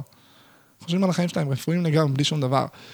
ואז הם לא מגיעים למצב של מוזה, הם פשוט ממשיכים את מה שקורה. ולכן, שוב, אותו בן אדם חווה פחות חוויות, פחות uh, ריגושים, פחות מרגיש את העולם בצורה הרחבה שלו, ואז הוא גם פחות שמח. איך אני לקחתי פשוט שני נושאים שלא תכננתי או ציפיתי לקשר ביניהם, ופשוט מקשר ביניהם כל פעם. Uh, כן, התחלה של הפרק בא עכשיו. קיצור, אותו בן אדם uh, פרפקציוניסט, שחושב שהוא מגיע ליותר תוצאות, בשורה התחתונה, לפי כל הנתונים והדברים שאמרתי לכם כרגע, הוא מגיע למשמעותית פחות תוצאות גדולות, משמעותיות ורחבות. זאת אומרת, הוא מגיע לתוצאות, אין ספק. הוא עושה דברים, חלקם גם משמעותיים, אבל הוא מכונה. הוא כלי במשחק שפשוט שופר את הכלי שלו כל הזמן בלי הפסקה. הוא כאילו פשוט נהיה אה, גדול יותר בתור, הוא נולד ככלי מסוים ופשוט הגדיל את הכלי הזה. הוא לא הבין שיש לו אופציה להחליף כלי, או להבין שהוא בכלל לא צריך להיות כלי, הוא יכול להיות מה בזין שלו. אוקיי? שזה מטורף בכלל להגיע להבנה הזאת. ואז, וואי, נכנס פה לרבדים עמוק, פילוסופיים עמוקים. אותו בן אדם, שבמירכאות נכנע לפרפקציוניזם הזה, לא מבין שגם בתוך המשחק של הכלי שלו, אם הוא יהיה רפוי יותר, סיכוי טוב שהוא יגיע לתוצאות טובות יותר, כי אם בן אדם ממש מכווץ, עכשיו רוצה להרוויח כסף, וואי, דוגמה ממש יפה. דוגמה שתוכלו להבין אותה בקלות. בן אדם עכשיו אה, עובד אה, במלצרות אה, ומרוויח 80 שקל לשעה, עובד בתל אביב, גר בתל אביב וזה וזה, והוא רוצה לחסוך כסף כדי להגיע למצב שהוא משקיע בדירה, ואז הוא מתגלגל עם הנכסים והכל בלה בלה בלה. הוא כך נעול על הדרך שלו, היה רפוי, אז הוא מבין שיש הכנסה יותר טובה מאשר מלצר, ואם הוא רוצה לקנות דירה אז אולי כדאי שיהיה מתווך, כי אז הוא יראה על הדרך הזדמנויות, או יעשה כישורים, ואם הוא רוצה להתעסק בנדל"ן אז אולי כדאי שיתעסק בזה עכשיו, שדבר הזה יצבור לו ניסיון. אין לו את החצי שעה, שעה רפאיון הזה, כדי שיצא מהעמוד הלוחמני שהוא נמצא בו, והפרפקציוניסטי, שהכל יהיה מדויק, שבכלל יעלה לו רעיון יותר יצירתי ויותר מעניין, שיגרום לו לעבוד אפילו חכם או יעיל יותר. או גם להבין, רגע, אולי אני לא צריך לגור בתל אביב, אם אני כל הזמן עובד, אני בדירה רק ארבע שעות ביום, חוץ מהזמן שאני ישן. מלא דברים שאנשים כל כך מכווצים וכל כך נעולים, הפרפקציוניזם הזה לא עוזר. עכשיו, יש את הנקודה הנוספת, הקלאסית. זה, זה דוגמה ממש טובה ללמה הפרפקציוניזם ממש מעכב. מה, אנחנו נדבר בפרפקציוניזם ואז אני אעבור לחשיבת יתר? ככה אני, אני אעשה את זה ככה? לא יודע, לא יודע. מי, שב, מי ש... מלא ביקשו חשיבת יתר בשלב מסוים כזה או אחר בחודשים האחרונים. ואז מישהי ממש שלחה לי הודעה, עושה פודקאסט על חשיבת יתר, אחרי ששבוע שעבר שאלתי מה אתם רוצים וכמה ענו את זה, אז מפה נגזר הפודקאסט, ובינתיים אני מחרבן עלייך ועל כולם, כי אני לא מדבר על זה באופן ישיר, אבל אני אגיע לזה. אני, רגע, כמה זמן עבר כבר?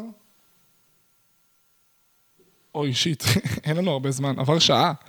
בוא, הזמן טס. טוב, אני אמשיך, אני אמשיך, יש מצב שהפודקאסט יגיע לשעה וחצי.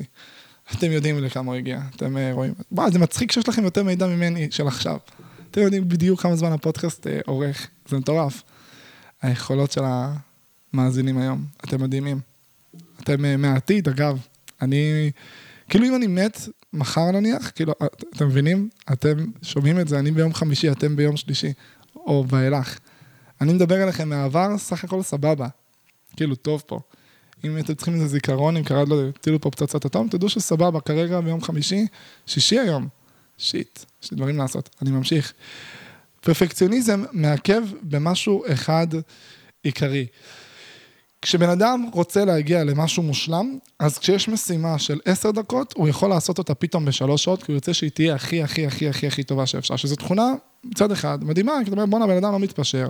וכשבן אדם עושה את הכל בצורה הכי טובה שאפשר, הוא יכול, אבל בואו נשאל שאלה ממש מעניינת.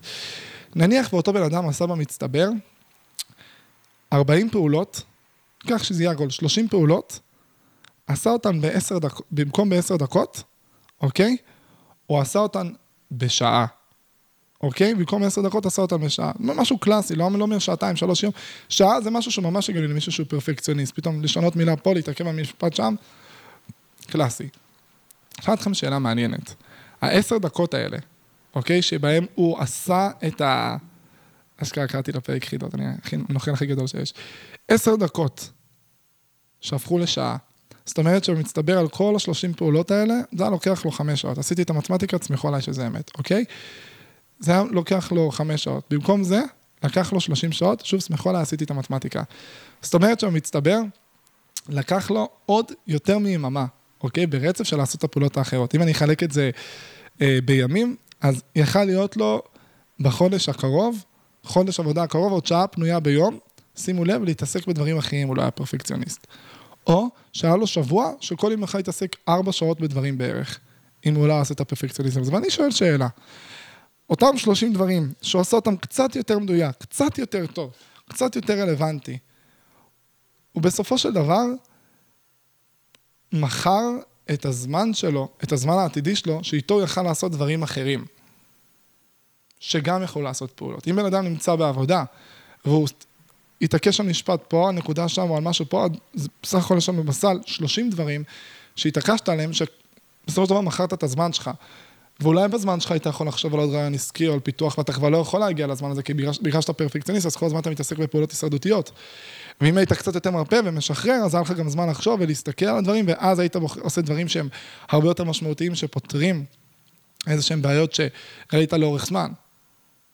הרצון בשלמות הזאת גרם לך להיות הרבה יותר קצר בזמן כלפי דברים שהם יכולים להיות הרבה יותר מהותיים, שזלזלת בהם. זאת אומרת, זה משחק סכום אפס. יש לך כמות שעות מוגבלת, יש 24 שעות ביממה. אם בחרת במהלך היום שלך, יש לך 16 שעות ביום, ו-6 שעות ביום התעסקת בפרפקציוניזם כלשהו שקיים בחייך, בין אם זה להתעכב על דברים בעבודה, או בשיחות עם אנשים, או בשהם דברים שאתה רוצה לקדם, לפתח נטו מהפרפקציוניזם, ולא כי אתה באמת רוצה אותם או מאמין בהם, עשית את זה לא 6 שעות ביום, 4 שעות ביום. זה ארבע שעות, שבארבע שעות האלה יכלת לעשות ים דברים מטורפים ומדהימים, שגם היו מביאים לך יותר ראש, ויש סיכוי מאוד מאוד גבוה שמביאים לך גם הרבה יותר תוצאות, אותן תוצאות שאתה מנסה להגיע אליהן דרך הפרפקציוניזם. זאת אומרת, זה לא, זה לא שהפרפקציוניזם מגיע דרך, אה, כאילו, יש 30 שניות ויש 30 שניות. הפרפקציוניזם כמעט תמיד יעלה לך במשהו, בזמן, אה, באנרגיה, בפציעה, אם דחקת את עצמך לקצה. זאת אומרת שגם במובנים האלה, שוב, זה לא תמיד, לפעמים, לפעמים זה באמת בסדר ועובד. אני לא אומר שזה שחור לבן, שום דבר לא שחור לבן, אל תיקחו שום דבר שאני אומר בצורה אבסולוטית. בכלל תתעלמו מכל מה שאני אומר. הפודקאסט הזה זה לצחוקים, כל מה שקורה פה זה הטרלה אחת גדולה. תרפו, תהיו רפואיים, אוקיי? אז, אתם מבינים, גם הרובד הזה של הפעולות הישירות של הזמן, זה כאילו, במבחן התוצאה פרפקציוניזם די נכשל. זאת אומרת, אתה, אתה מנסה לעשות משהו ממש ממש ממש טוב, אז בסוף הוא לוקח לך מלא זמן. כאילו, משימה של שעה, אתה עושה אותה בחמש שעות, בארבע שעות האלה יכלת לעשות כל כך הרבה דברים טובים לעסק, לחברה, לארגון וכאלה, שפשוט אתה אפילו לא מגיע אליהם, כי כבר נגמר יום העבודה ואתה לא תעבוד 22 שעות ביום, כי אתה צריך לישון לחרבן ולאכול. אז החמש שעות האלה שסידרת והצבת את הדברים עוד יותר, כי אתה פרפקציוניסט ואתה מדהים וכל דבר אתה עושה אותו עד הסוף, בסופו של דבר חיפפת בלעשות פעולות שמצמיחות את העסק, בלחשוב בזום את הדברים, בלנתח, בלקדם עוד פעולות שיביאו עוד אה, תזרים מזומנים לעסק וכן הלאה. מביא דוגמאות של עסקים, כאילו מישהו פה בודדים, נראה לי מי שבא לפה מהביזנס. אוקיי? אז בשלושת הרבדים האלה, כאילו הפרפקציוניזם נכשל, כאילו גם הרובד של הזמן שאיתו יכולת לעשות דברים אחרים, גם הרובד של הרפיון, וגם הרובד של המטרה והמשמעות של החיים.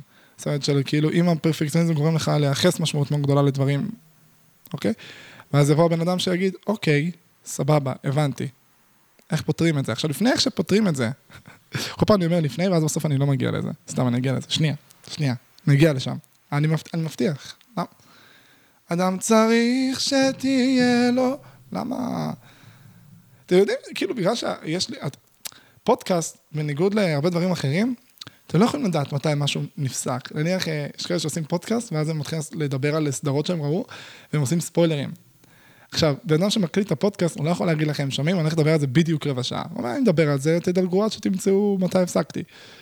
אז אני יכול להתחיל לשיר, שיר. אני לא יודע מתי אני אפסיק, אני לא יודע אם אני אפסיק אחרי משפט, או שיש מצב אני אדפוק פה שיר שלם, נביא גיטרה גם תוך כדי. ומי שירצה לדלג, הוא לא ידע כמה לדלג, שזה מדהים. וואי, אני אעשה הטרלה כזאת, אחד הפודקאסטים אני פשוט אתחיל לשיר, ואתם לא תדעו אם זה משפט או שאני דופק פה שיר שלם. כל פעם תחשבו שזה נגמר, אז אתם לא תדלגו, וואי. הטרלה טובה. הטרלה טובה זה כזו שמספרים עליה, והיא עדיין תתפוס, כי אין לכם ברירה. וואי, איזה שמחה. שמחה גדולה. חשיבת יתר, זה מה שרציתי לדבר עליו לפני. מה זה overthinking במהות שלו? זה אומר שבן אדם פשוט במקום לפעול, הוא חושב יותר מדי. עכשיו, למה הרבה אנשים חושבים יותר מדי? כי הם רוצים שהתוצאה תהיה טובה יותר, הם רוצים להגיע למצב שמה שהם עושים קורה בצורה הכי מדויקת או הכי טובה שאפשר. עכשיו, זה יכול להיות בהרבה נושאים, כן? כשאני אומר את זה, זה כאילו נשמע כאילו מקשר את זה לקריירה או עבודה או הצלחה באחד מהנושאים. לא, לא, לא, לא. זה יכול להיות גם להצליח בצורה הכי טובה שיש בדייט. להצליח בצורה הכי טובה שיש באינטראקציה חברית עם בן אדם ולהיות יותר אהוב בסיטואציה. זה לא, לא, זה ממש לא חייב להיות ספציפי, כאילו כלפי... אה, וואי, שתדעו, בכלל, בכלל, בכלל, בכלל לא. אין לזה שום... אה, חשוב לי כאילו ממש שתבינו את זה. זה... אין פה קישור לעבודה או קריירה. החשיבת יתר יכולה להתבטא בדברים הכי מטומטמים שיכולים להיות. באמת, ברמה של אה, לחשוב שעתיים לפני שאתה שולח הודעה למישהו, אה, וזה כאילו, טוב, אבל בסופו של דבר זה יושב על אותו רובד, שאתה רוצה שהכל יהיה מושלם בחיים שלך, שהכל יתנהל בצורה הכי טובה שיש, כי אתה מאמין ובטוח שהדבר הזה ייתן לך יותר אושר. שזה יביא אותך לתוצאה טובה יותר. אתה רוצה, אתה רודף אחרי בן אדם, אתה רוצה שהוא יאהב אותך מאוד, אז אתה חושב יותר מדי לפני מה שאתה אומר לו. אתה רוצה להגיע למצב שיש לך את הציון הכי טוב במבחן, אז אתה חושב יותר מדי בכל שאלה וזה מלחיץ אותך ויש לך blackout. כל ה-overthinking הזה, שהוא מזיין אותנו. אז הפתרון לזה מאוד פשוט, כאילו זה, זה בתוך הנישה, נראה לי שאם מי שהיה רפוי ושמע את הפרק והקשיב לחלק של הפרפקציוניזם, זה אמור לפתור לו את כל השיט של ה-overthinking, כי זה יושב על אותו חרא בדיוק. מה זה בסופו של דבר overthinking? אני שונא TH. מי המציא את ה-TH? מי המזדיין שעשה את זה? אני שונא אותך. אוף. בא לי לעבור לארה"ב לשלושה חודשים ולדבר רק שזה, שאני צריך לעשות TH כמו בן אדם. איזה סבל. אם אתה לא נולד, אם אתה לא, כאילו, עד גיל שלוש עשית את זה, זהו? איבדת את הסיכוי לעשות את זה מושלם? כאילו, ישראלים שעושים את זה טוב, זה, זה עדיין לא מושלם. אני שומע אמריקאים, זה פער. TH. מה, מה הרציונל מאחורי הבחירה הזאת? איזה ייצור ספציפי? לא, וחטא. חטא. עושה ייצור בתוך הגרון? חטא. איזה לא בריא. או שכן בריא? מי אני בכלל? מה, אני בלשן? מדבר על בלשנות יותר מדי הפרק. אוהב את זה. אין על מילים. תחרבנו עליהם. overthinking התבטא מקודם כשדיברתי על המקום של האושר. אם המטרה היא שמחה, תחשבו על כל הדברים בכם, אם אתם רוצים ממש להרפות מכל ה-overthinking שקיים לכם בחיים. תחשבו על כל המקומות שבהם אתם חושבים יותר מדי, בין אם זה בשיחות עם אנשים, בין אם זה כשאתם ניגשים אה, לרעיון עבודה ואתם אה, לחוצים יותר מדי, או שאתם באים לעשות פעולה מסוימת בכללי, כמו, לא יודע, להגיש מבחן או להגיש עבודה, תחשבו על כל אותם דברים, אוקיי? כל פעם דבר אחד, וככה תעשו את זה, תרגיל הכי פשוט שיש. מה המטרה שלי בחיים? אני רוצה להיות שמח יותר, מאושר יותר. מעולה, מושלם. מה הסיבה שאני חושב הרבה לפני ההודעה? אתם תראו שגם שם יש רובד של שמחה, אושר. זה יהיה כזה, אני רוצה שהבן אדם יותר יאהב אותי, ואז נהיה חברים, כי אני יודעת שהחברות בינינו אה, תעשה אותי שמחה יותר. ראית איך התייחסתי אליך? דיברנו מקודם, אני ואת.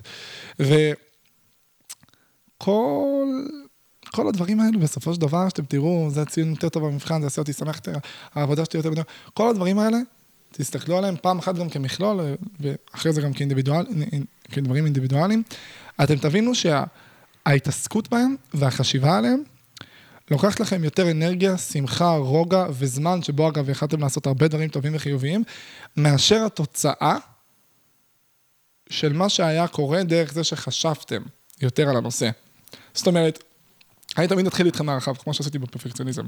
נניח והחשיבת יתר באמת עוזרת ודרכה תגיעו לתוצאה טובה יותר, בוודאות של 100%, באמת, שגם עוד קצת חשיבה הייתה מביאה תוצאה טובה, כי הרי לא מדובר אף פעם בדברים של חיים ומוות, סבבה ב overthinking, אף פעם. אז החשיבת יתר הזאת על הדבר הזה שישפיע לכם על האושר ב-1%, 2%, 5%, 10% גג, ההתעסקות והמחשבה והלחץ והפרנויה, כבר היא פוגעת לכם בעושר. בצורה משמעותית יותר ממה שהיה קורה אם באמת התוצאה הייתה טובה יותר אחרי שאתם חושבים יותר מדי. אוקיי? בואו בוא קודם נבין את זה. למה זה קורה? כי כשבן אדם חושב יותר מדי על דברים, אז הוא לחוץ, אז הוא לא הוא, וכשבן אדם לא מביע את עצמו אז הוא מרגיש כזה מצומצם וסבל ומביך לו, מוזר לו, זה הכל כזה לא נעים. זה לוקח לו זמן, שבזמן הזה הוא יכול לעשות הרבה דברים טובים, ויש עוד מלא דברים, פשוט זה obvious, זה גם מתקשר לפרפקציוניזם, סומך עליכם שתבינו, אוקיי? יש את זה. ואז אני נכנס לרובד הבא שאומר, רגע, האם לחשוב יותר על דברים באמת מביא תוצאה טובה יותר? הייתי, קודם כל סגרתי לכם את העניין, שגם אם כן, אבל בוא נגיד, בכל זאת, סתם, ניתן לה כיף. האם חשיבת יתר באמת נותנת יותר אה, דברים? עכשיו, גם פה יש שלושה שלבים. שלב השני, אוקיי, של החשיבת יתרות, זה בדיוק אותו, אותה, אותם צעדים כמו פרפקציוניזם. כשבן אדם חושב יותר מדי על דברים, זה, כי זה אותו דבר, וואי, אני פשוט חוזר על עצמי, אבל מי שיש לו חשיבת יתר ירגיש שזה יותר אישי, וזה מוקדש לכולכם. אוהב אתכם ממש. סתם. אני לא קיבלתי מכם הודעות לאחרונה הרבה. למה אתם לא שולחים לי הודעות? אני התגעגעתי אליכם.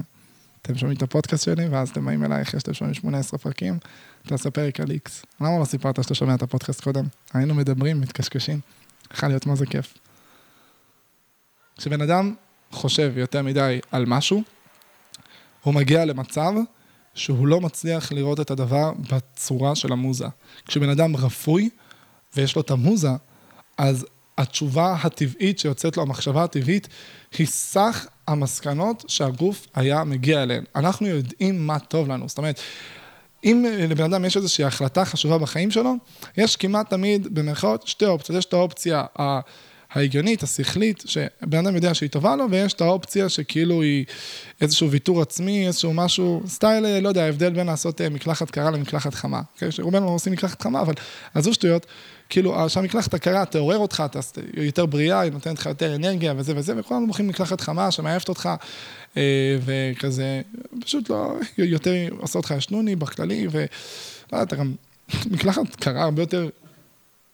אה, הרבה יותר בריאה בכל אלמנט, גם נפשי, כאילו, זה עושה אותך כזה חי, אוקיי? אנחנו עדיין בוחרים מקלחת חמה, וזה בסדר, אבל כאילו יש שתי אופציות, או את האופציה של לקחת את הדבר שבוודאות אתה יודע שיעשה לך טוב, ויש את הדבר שאתה יודע שהוא כנראה יעשה לך פחות טוב. לא בהכרח סבל, כי מקלחת חמה אתה עדיין מנקה את עצמך, אבל אתה יודע שיש בחירה שיותר טובה. אתה יודע מה התוצאה, אתה יודע מה יותר טוב, ואתה יכול לבחור בזה, אם פשוט תבחר. החשיבת יתר לפעמים באה לנסות לשכנע אותך שאולי זה לא כזה נורא מקלחת חמה, אולי זה בסדר, אז החשיבת יתר כמעט תמיד תיקח אותך פשוט למקום של לנסות לעשות שכנועים עצמיים לגבי, כאילו זה יצר הרע כזה, זה כזה, "אמ, אולי זה כן טוב. התשובה הראשונית היא החכמה. עזבו את התשובה הראשונית של, אני צריך לעשות 1, 2, 3. אני מדבר, כאילו, חשבת, 10 שניות, דקה, 2, חשבת רגע, הגעת להבנה, יש לך את הנתונים. שום דבר בנתונים לא הולך להשתנות בשעה, שעתיים, שלוש, חמש הקרובות. מה שהולך לקרות בשעות האלה זה שכנועים עצמיים, זה אתה הופך לאט לאט לפחות ופחות אובייקטיבי ומגיע למצב שאתה לא מסתמך על התחושות בטן שלך, אלא מתחיל אה, לנתח דברים ולעשות רציונליזציה, שזה אומר אה, להסביר דברים בהיגיון, דברים רגשיים בהיגיון, כדי לשכנע את עצמך לעשות כל מיני פעולות מסוימות. עזבו, לא, לא מועיל, לא מקדם, לא מפתח, אוקיי? זה הרובד השני. זה למה זה, החשיבת יתר לא באמת תתרום לכם, כי אתם יודעים כבר את התשובה עצמה, והחשיבת יתר רק תביא אתכם למצב שאתם פשוט נמצאים יותר זמן במוד הרגשי ויכולים לחשוב על הדברים הרגשיים שיביאו אתכם לתוצאה שהיא לא הדבר, שהוא ההחלטה הבאמת נכונה שתהיה. והדבר השלישי, בוא נראה כמה זמן עבר. אוקיי, אני הולך לסיים ממש בדקות הקרובות, אז תהיו מורכזים. הדבר השלישי, והאחרון, והחשוב. אה, ברגע שבן אדם חושב יותר מדי על דברים, זה מצחיק שאני אומר את הדבר הקריטי שאותו שאלו אותי בסוף של הסוף של הסוף של הפרק. ברגע שבן אדם חושב יותר מדי על דברים, הוא מגיע למצב שהוא עושה בדיוק, אבל בדיוק את מה שדיברתי עליו בתחילת הפרק, שיש חידה. אוקיי? החיים הם לא חידה, החיים הם פשוטים. כשיש חידה, תיכנסו לחשיבת יתר, תגיעו לתובנות שבסופו של דבר יקדמו ויפתחו את הדברים שאתם רוצים לעשות. וכשאתם בחידה, כשאתם ברגע של ניתוח באמת שרוצים לנתח את החיים שלכם לעומק וזה וזה, תתפלספו. החיים פשוטים. החיים הם לא חידה, החיים הם קלים. ההחלטות שיש לכם הם לא חידות. הם הדברים הכי קלים שיש. ובמקום להסתבך, כשאני רואה שאלה אנטיוכוס בבגרות שלי, אוקיי, או במבחן, אני לא צריך לחשוב על למה באמת אנטיוכוס התכוון, למה אנטיוכוס הרגיש, והאם חיבקו אותו כשהוא היה קטן, ומה היה באמת המניע שלו. כאילו, מתחיל להתפלסף עם עצמי. אולי הוא בכלל לא רצה, אולי הוא בעצמו הרגיש קנאה. אתם מבינים כאילו איזה מקומות המוח שלי יכול ללכת, וואי, איזה מצחיק, פעם לא, לא התעמקתי בזה שזה כזה מוזר. לאיזה מקומות המוח יכול ללכת, ו... הפתרונות פשוטים בחיים שלכם, ממש, ממש. וכל פעם שאתם אה, הולכים למקומות האלה של אה, אני חושב, אני מעמיק, אני מרביץ דברים, אתם לוקחים את החיים הפשוטים, שהתשובות בהם פשוטות, והכול קל, קליל, זורם ונעים, ואתם פשוט מסבכים אותם. תפשטו כמה שאתם יכולים. ואז הדרך, שוב, אותו דבר כמו בפרפקציוניזם. להבין שהאושר שלכם נפגע יותר מעצם ההתעסקות בחשיבת היתר, לכן פשוט לא משתלם להתעסק בה. ברובד השני, יש לכם את הנתונים, אחרי דקה אתם תגיעו כנראה לתשובה הרבה הרבה הרבה הרבה פחות טובה. ושלוש, יש את הרובד שאמרתי ממש הרגע, שהחיים הם פשוטים, והדבר הזה סתם מסבך אתכם. אני אתן לכם בונוס אחד אחרון, שהוא מתקשר קצת לפרק הקודם של איפור. אנחנו, כבני אדם, אחד הדברים שהכי תורמים לנו והכי עושים לנו אושר, זה להיות אותנטיים, זה להיות אנחנו, זה להיות כנים, זה להיות פתוחים, זה להיות ישירים. ברגע שאנחנו חושבים יותר מדי על דברים, אנחנו מונעים מאיתנו להוציא את התגובות האמיתיות, האותנטיות, האינסטינקטיביות שלנו, שמוציאות את הזהות ואת האישיות הטהורה והכנה שלנו. ככל שאנחנו חושבים יותר, אנחנו מוציאים אותה פחות. וזה נורא, זה בעייתי. והחשיבת היתר באמת גורמת להמון המון המון אנשים להגיע למצב שהם פשוט מוותרים על חלק שלם בזהות שלהם. מכירים את זה שאתם מדברים עם מישהו או מישהי שמעניינים אתכם, ואז אתם כזה חושבים מה להגיד לפני ההודעה, ואז מה זה גורם לכם להיות עם קליפה, להיות אדם שאתם לא. אתם מבינים? כשאתם חושבים יותר מדי, זה לא מי שאתם, מה שאתם. אז בן אדם יגיד, בסדר, אבל אני צריך לחשוב יותר על, ה, על ההחלטה. לא, ההחלטה שהייתה לך בראש, מה שחשבת עליו, באינסטינקט, זה מי שאתה. תחיה את החיים שלך, אתה תרגיש יותר קרבה, יותר טוב, ואז, שימו לב, וזו הנקודה הכי חשובה, ואז כשתתרגלו לקחת החלטות בלי חשיבת יתר, אתם תוכלו לפתח את המוזה הטבעית שלכם, את התחושת בטן הזאת, ואז באמצעות התחושת בטן הזאת אתם תוכלו לקחת החלטות הרבה יותר טובות, כי אתם תאמנו את השריר הזה. ואז תגיעו למצב שההחלטות שלכם פשוט נהיות הרבה יותר חכמות, הרבה יותר מדויקות, ואתם תבינו מה מדויק לכם, אפילו בלי לחשוב, זה יבוא לכם לבד, וזהו להיום.